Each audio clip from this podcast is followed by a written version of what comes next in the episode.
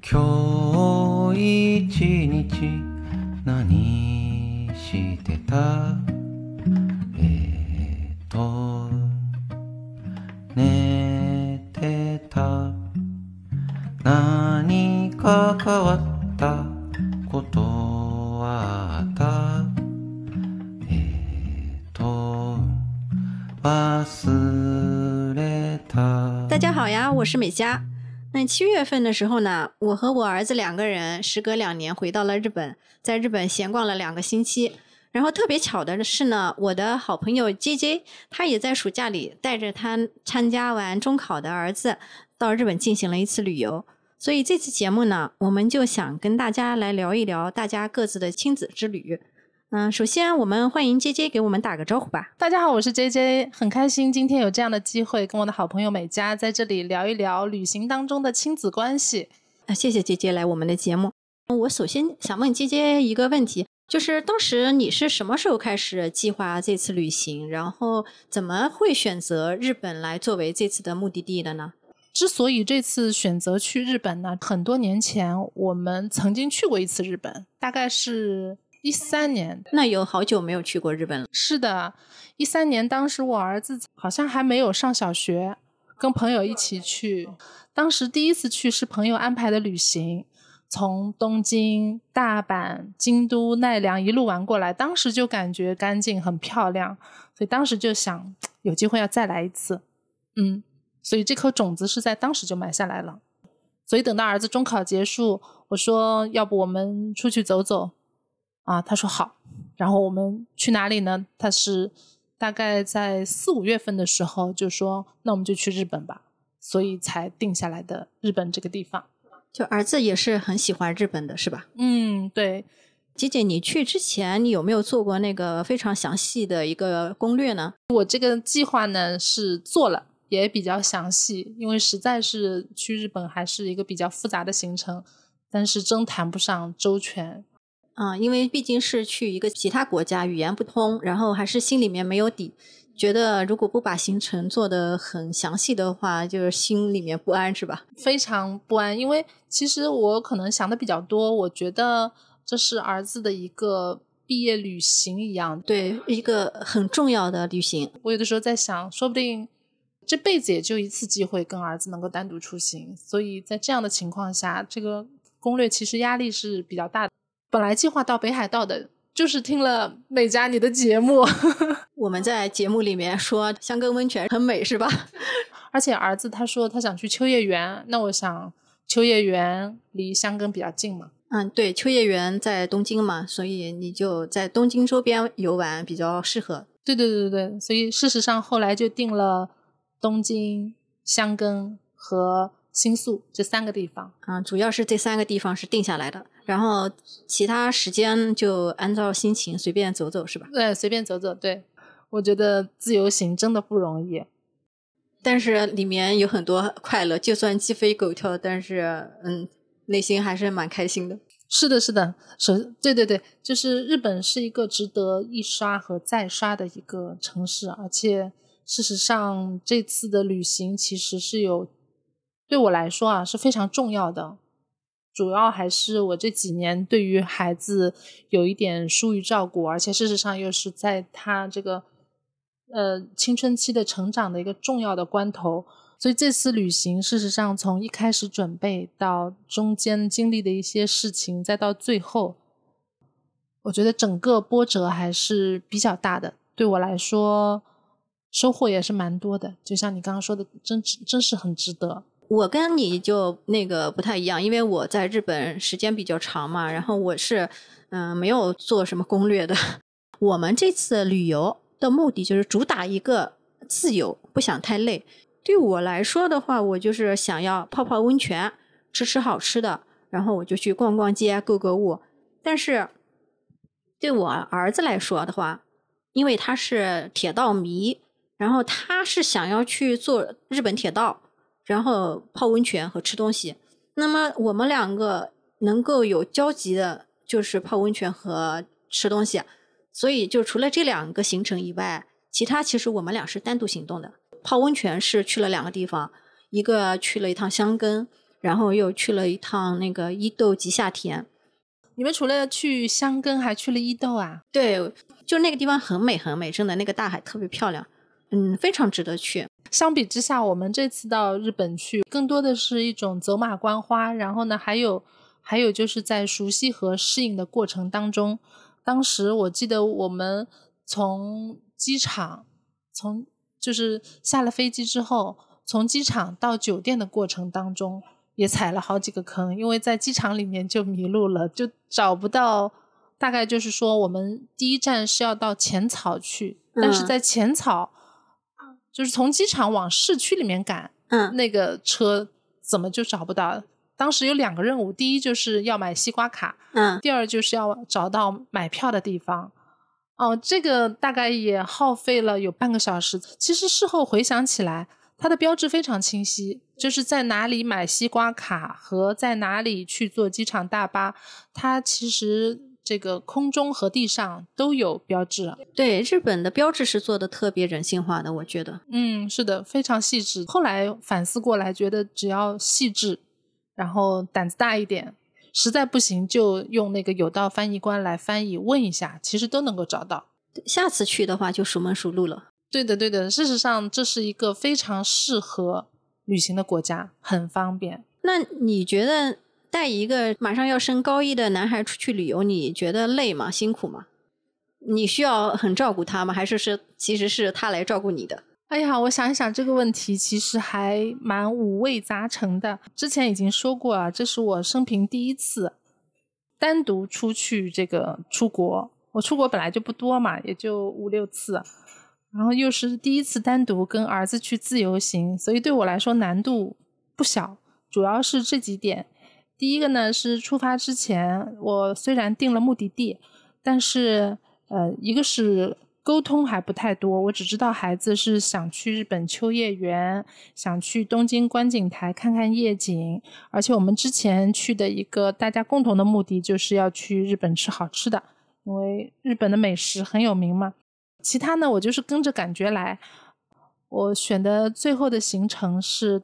东京的台东区的浅草寺的周边，还有到香根泡泡温泉，再到新宿去买买东西，基本上每个地方都是停留了三个晚上。浅草浅草两个晚上，香根三个晚上，新宿也是三个晚上。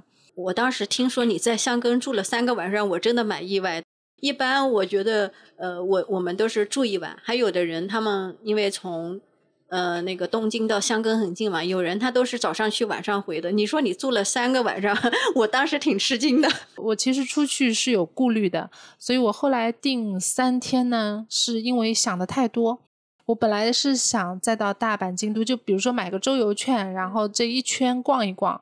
但是后来我又想，哎呀，万一这个路上有点什么丢三落四啊，或者什么这种路线搞不清楚啊。其实要是跟着你一起去，我就放心多了。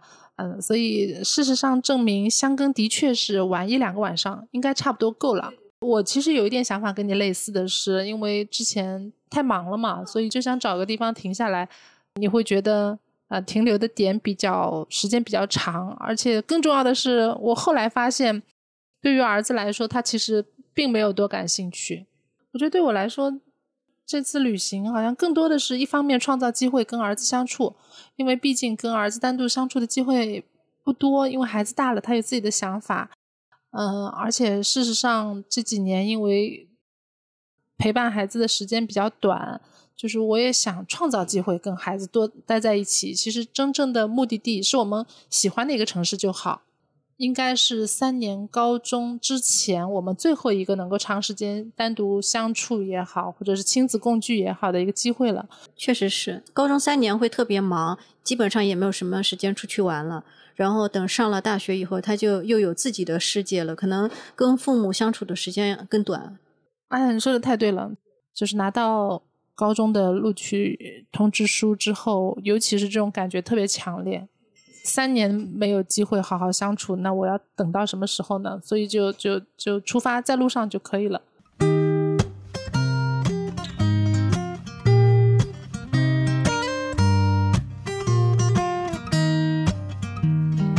好きな人ができました。 郵便受けに懐かしい頼り高校野球と扇風機 で思い出したあなたの誕生日跟儿子一起去旅游的过程中，你们俩就是是不是有更深刻的交流？好问题。哎呦，这个要说到这个八天，呃，其实是九天的一个整个历程。我我今天其实跟儿子沟通了一下，我说你觉得我们这趟旅行怎么样？他说还是蛮好的。 我说如果你把我们旅行开始的关系和旅行结束之后的关系打个分，大概是什么样？然后他反问我说你觉得呢？然后我说大概我们刚开始相处的时候，如果如果零分是关系恶劣，十分是关系很好的话，我说我的感觉大概是一开始三分吧。那三分有点低。然后到结束的时候，我说大概升到了七分到八分之间，七点五分吧。他表示了认可啊，那还是收获非常大的。对，但是你要真正让我回忆又有哪些细节，我我我试图回忆一下。嗯嗯，就为什么说一上来是三分呢？因为就在机场迷路的那个时候。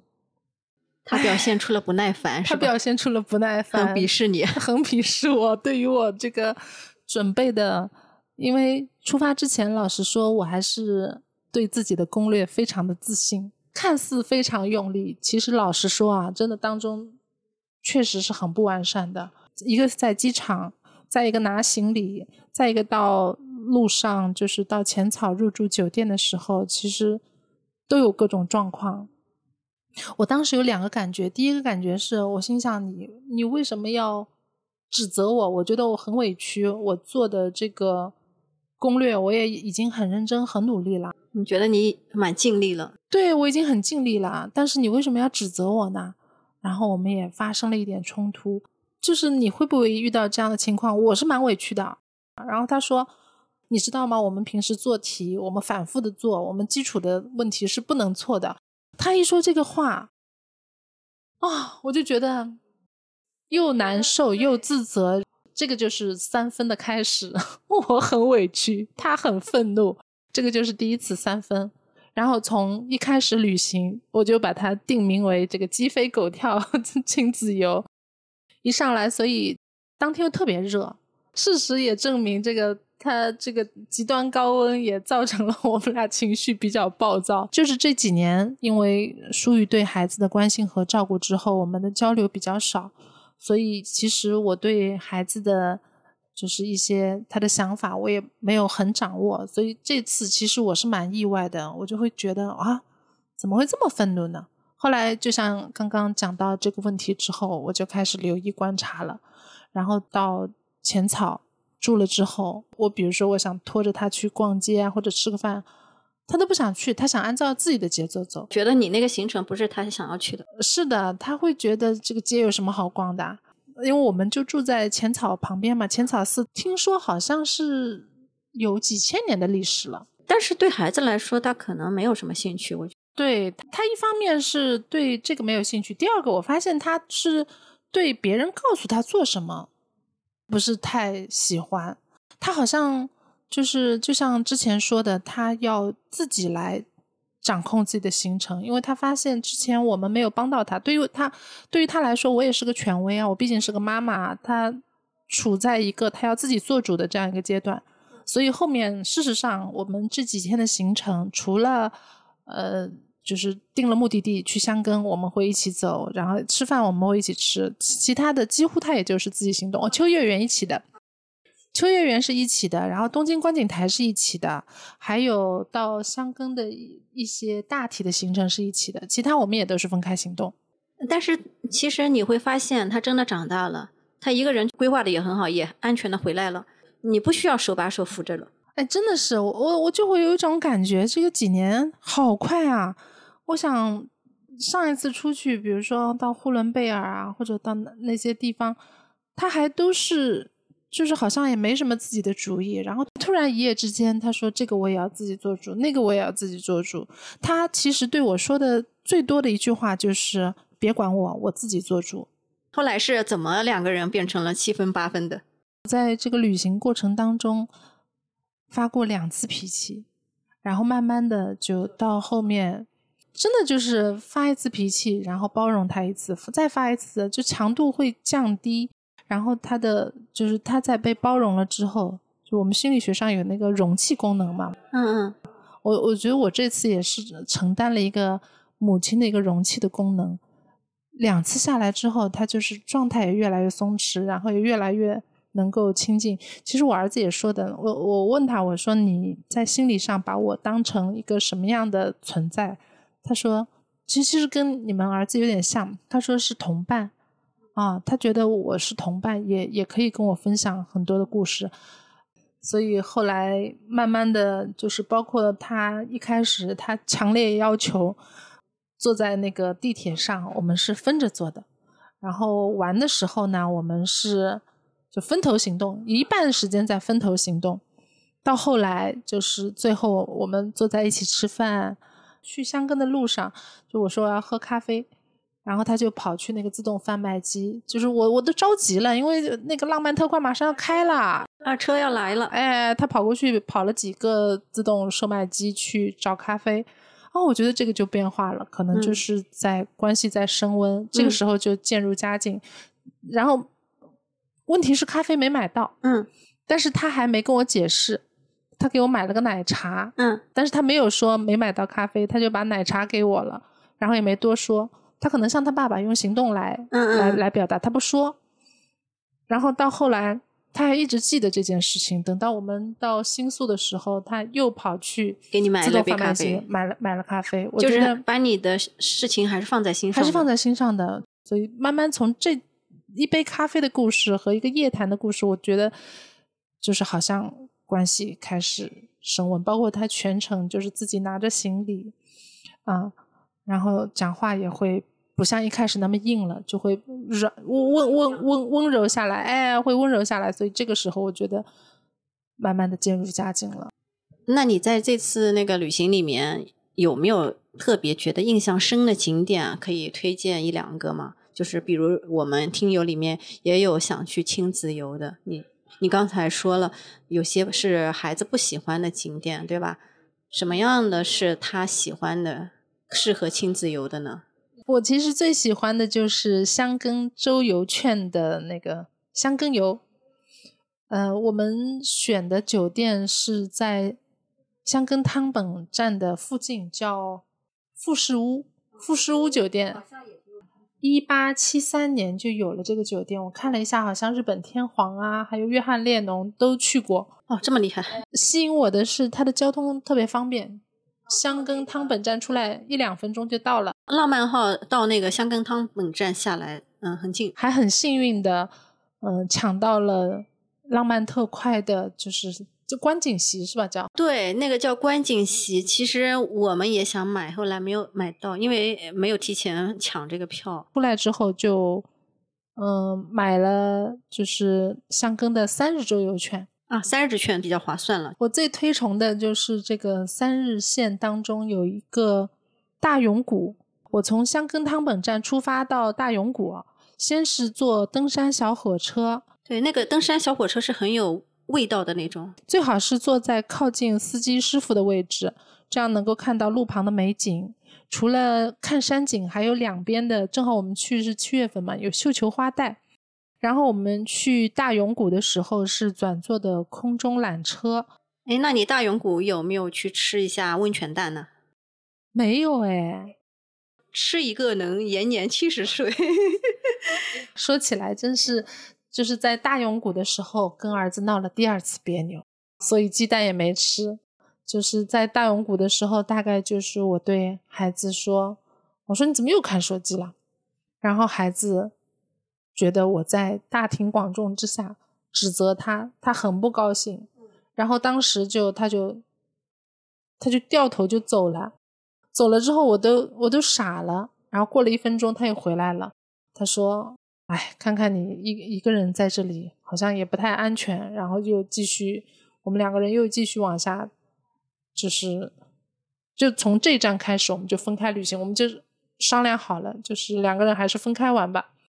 后来从呃从这站开始，慢慢的，我觉得这个点是大概五分，嗯三点五分到五分，然后再到七点五分，这个点是五分，因为接下来慢慢的就渐入佳境了，就是他会更多的理解我啊、接纳我啊什么的。然后我们去大永谷转坐空中缆车，这个点是特别美的，就是我我从来没有看到那个两个山谷会反差这么大。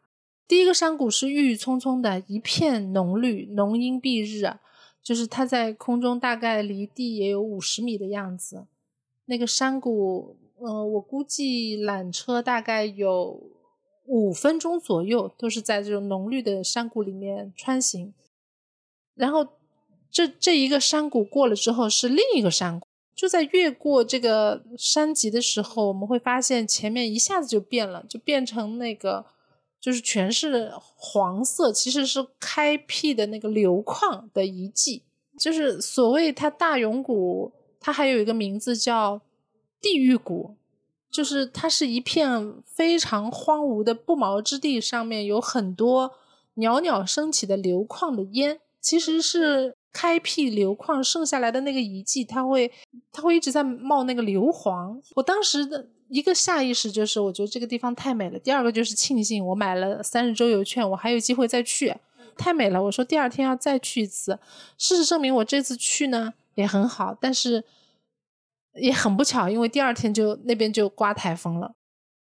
啊，刮台风就去不了了。第二天和第三天，它空中缆车全都停了，就没有办法去。站在那个大永谷上面，你应该也是能看到很多硫磺的，对对，能看到，还能闻到硫磺的味道。能闻到，哎，也看到很多人在吃那个黑玉子啊，呃，对，而且还能看到富士山。那天天天气条件特别好，而且也没有雾啊，也没有什么。因为后来我们事实上这段景点很漂亮，我们还去坐了海贼船。到海贼船的时候就开始下雾了，泸沽湖上其实是雾蒙蒙的，雾蒙蒙的，非常凉快，非常非常清凉。而且因为下面的就是船舱全是人，我们到甲板上去，那那天整个天气状况就是虽然看不到湖面上的特别具体清晰的这种场景，但是非常凉快。夏天我觉得去那避暑是很好的。事实上，这段旅程也是我整个旅程当中最凉快的，然后再加上泡温泉，所以香根温泉是我特别推崇的，因为它温泉的这个品质啊本身很好，温软滑腻，配套的设施也很好。那个酒店虽然老了点，但是非常干净。对，这就是日本的特色啊！我觉得，即使是说几十年、上百年的这么一个老的旅馆，但是它非常干净。到处都是干干净净。我觉得很意外的是，它那么大的客流量，那么多的房间，然后它那个温温泉每天是大概只有几个小时是关闭的，其他全是开着。但是它触手可及的所有的地方，没有毛发，没有灰尘，而且是又干燥又舒适。香根印象比较深，还有就是香根的那个木之森博物馆里面有一个毕加索专场。毕加索的名气很大，但是不，我我因为看不懂日语，所以我不知道为什么那边会有一个毕加索的纪念馆。呃，里面他的手工绘画都很天马行空的想象，然后用孩子的笔触画出来，我觉得还是挺挺让人折服的。嗯，其实日本有好多不错的美术馆，还有展览馆这种，而且很多还价格非常便宜。如果去旅游的话，我觉得还是值得去一下的。我当时去那个木之森博物馆，除了里面有毕加索专场之外，让我惊叹的就是它的价格。大概我印象如果没有错的话，应该是六十块钱左右一张票，但是里面的馆藏非常丰富啊。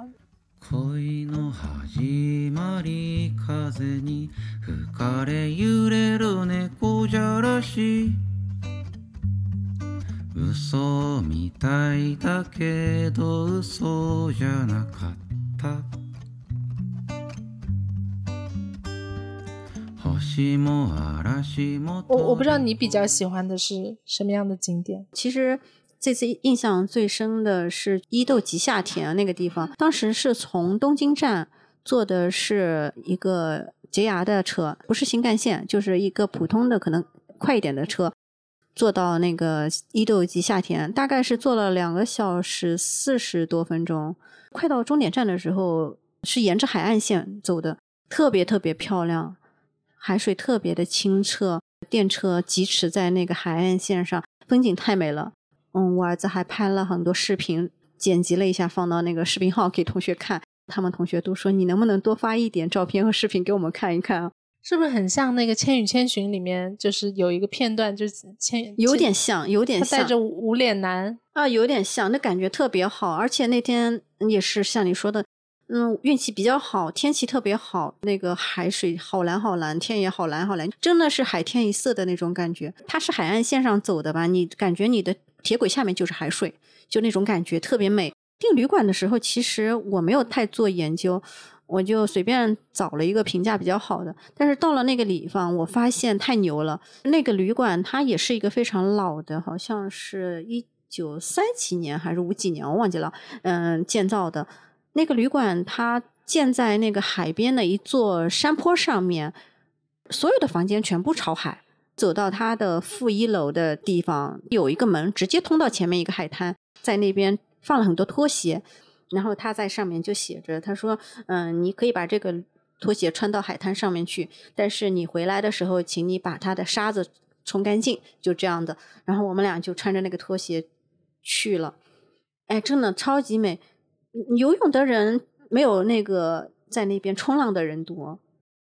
日本人你知道很喜欢冲浪，比如说那个木村拓哉。嗯，但是嗯，我们家儿子说了，说哎呀，这几个冲浪的人水平不怎么样嘛，感觉浪一来，这人都翻过去了，就没有感觉看到特别技术好的日本人。他们平时工作虽然忙，但是休息的时候，嗯，都会给自己找很多娱乐，特别爱运动。第二天早上六点多就有人开始冲浪了。他的温泉是在顶楼，是面朝太平洋的，是个露天的，所以在那边泡温泉的时候，你还可以看海。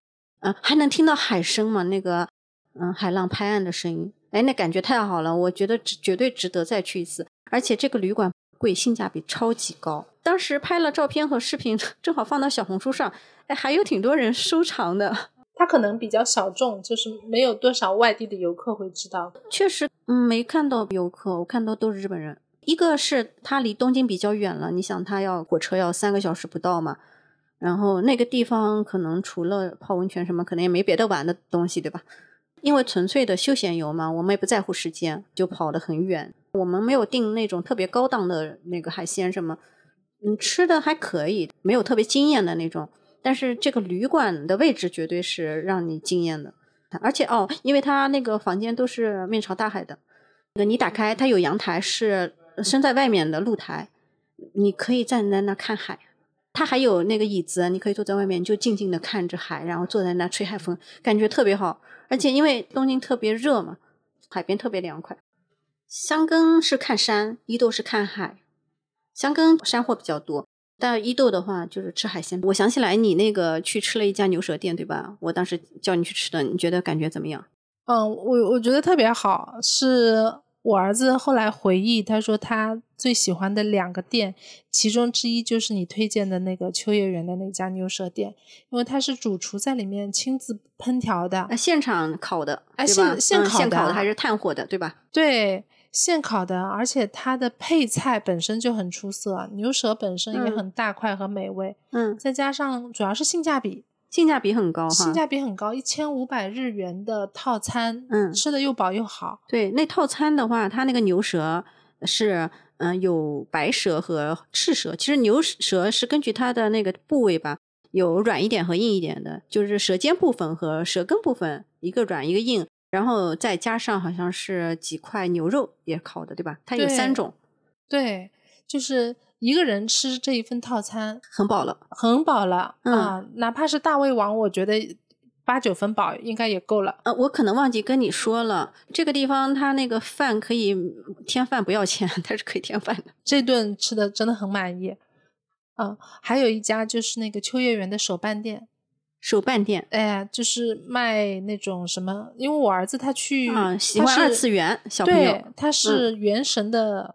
大粉丝，所以他专门去看《原神》的巨幅海报，而且还很自豪的说：“我们中国国产的动漫，听说是在秋叶原有巨幅海报。”他真的看到了，看到了之后也是拍到同学群里面，大家马上就看得出来是在秋叶原的街头。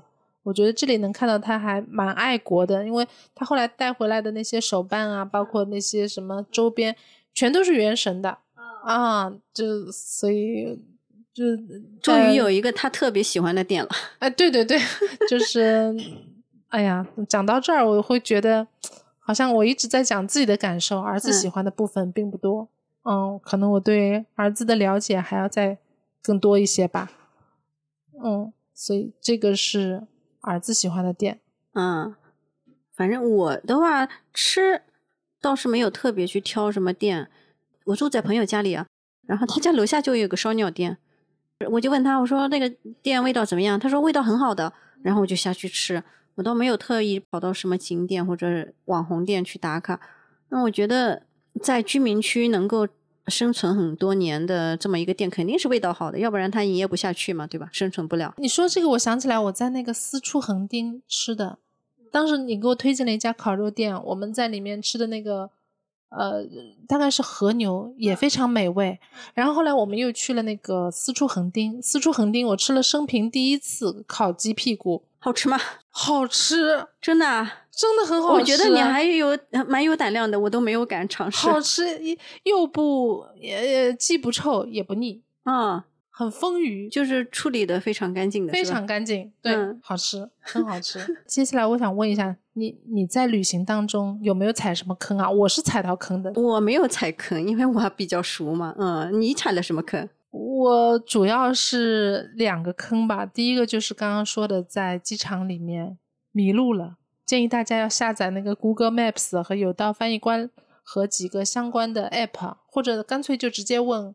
问那个车站的人是也可以的，对，问车站的人，或者是仔细观察，因为他的路标会做的很明确，或者是问工作人员，因为他们非常热情，他会把你带到，就有只要有时间啊，他对他会亲自给你带过去。哎，对，无论在秋叶原的那个有都巴喜，还是我，其实我们问了好几次路，人家都是放下手上的活儿，一直把我带到了那个那个点，很热情。第二个坑就是我们当时入住香根汤本的那个酒店的时候，订的是双床房，但是 check in 的时候发现这个双床房只能一个人入住。后来我们是补交了好几百块钱才住进去的。事实上，大家在预定的时候也要注意，它是不是双床房，有可能是一个人入住。在日本，嗯，大家可能不了解，都是按人头来订房间的，就是说你想要两个人住一个房间没问题，但是你一定。要在上面写是两个人。日本的话，基本上都是按人头收钱的，个别的旅馆是按一个房间或者说一个套间多少钱，这种少，大多数都是按人头算的。说到这边，其实我还想说一个，就是订飞机票的事情。我之前其实也在各个网站上看，然后也去携程看，我我后来就直接去了日本航空的官网看，最后我发现，其实官网订机票。如果是点到点，你没有多行程的那种机票的话，还是官网比较便宜。我比较了一下，我真的觉得官网最划算，所以我就是觉得这个时间又好，班次又好。那你这次的话，最大的感受是什么呢？就是你不是去观察日本社会了吗？首先，我觉得在浅草寺，就除了新宿。除了新宿之外，因为新宿好像是一个专门买东西和特别繁华的一个城市。新宿是嗯吃饭和购物的一个地方，是比较现代化的。是的，是的，这个地方好像我我觉得符合我心目当中不夜城的一个感觉。然后至于浅草和香根，给我的感觉就是一到晚上大概七点半之后，外面基本上就没什么人了，大部分餐饮店都关门了。然后早上九点之前也没有多少店是开着的，除了它无处不在的这种二十四小时便利店。所以我在想，是不是有一些，嗯，就是因为你也跟我说过，日本人现在相对来说大部分还是比较佛系、比较宅的，哎，比较宅、比较佛系。其实是这样的，他们就是正常的话，晚上很多店啊，比如说百货公司什么，都是七点八点就关门了，挺早的。营业的比较晚的是居酒屋，就是日本人他喜欢喝酒。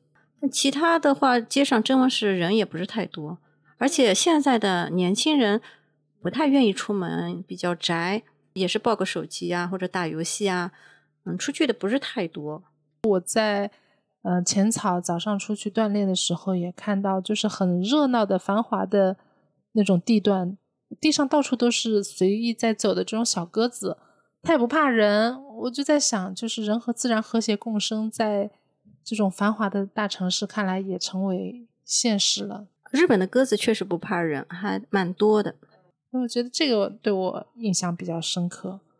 那今天我们聊的已经这么多了，我觉得也差不多了。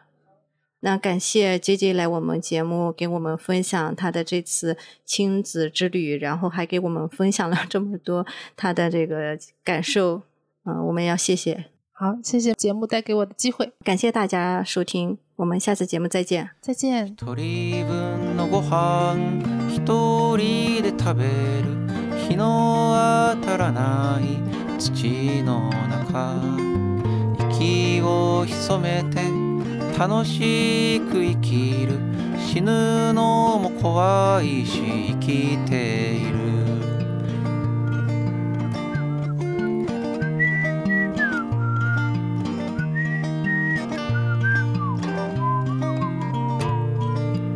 まれた場所に戻ったよ。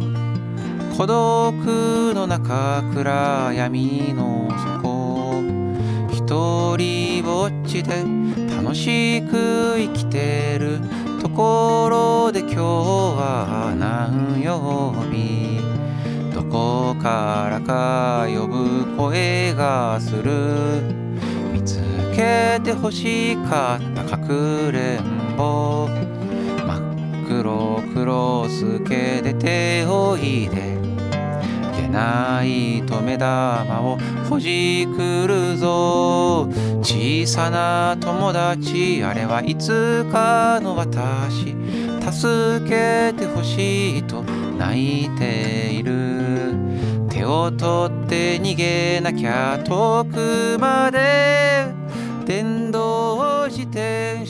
またがって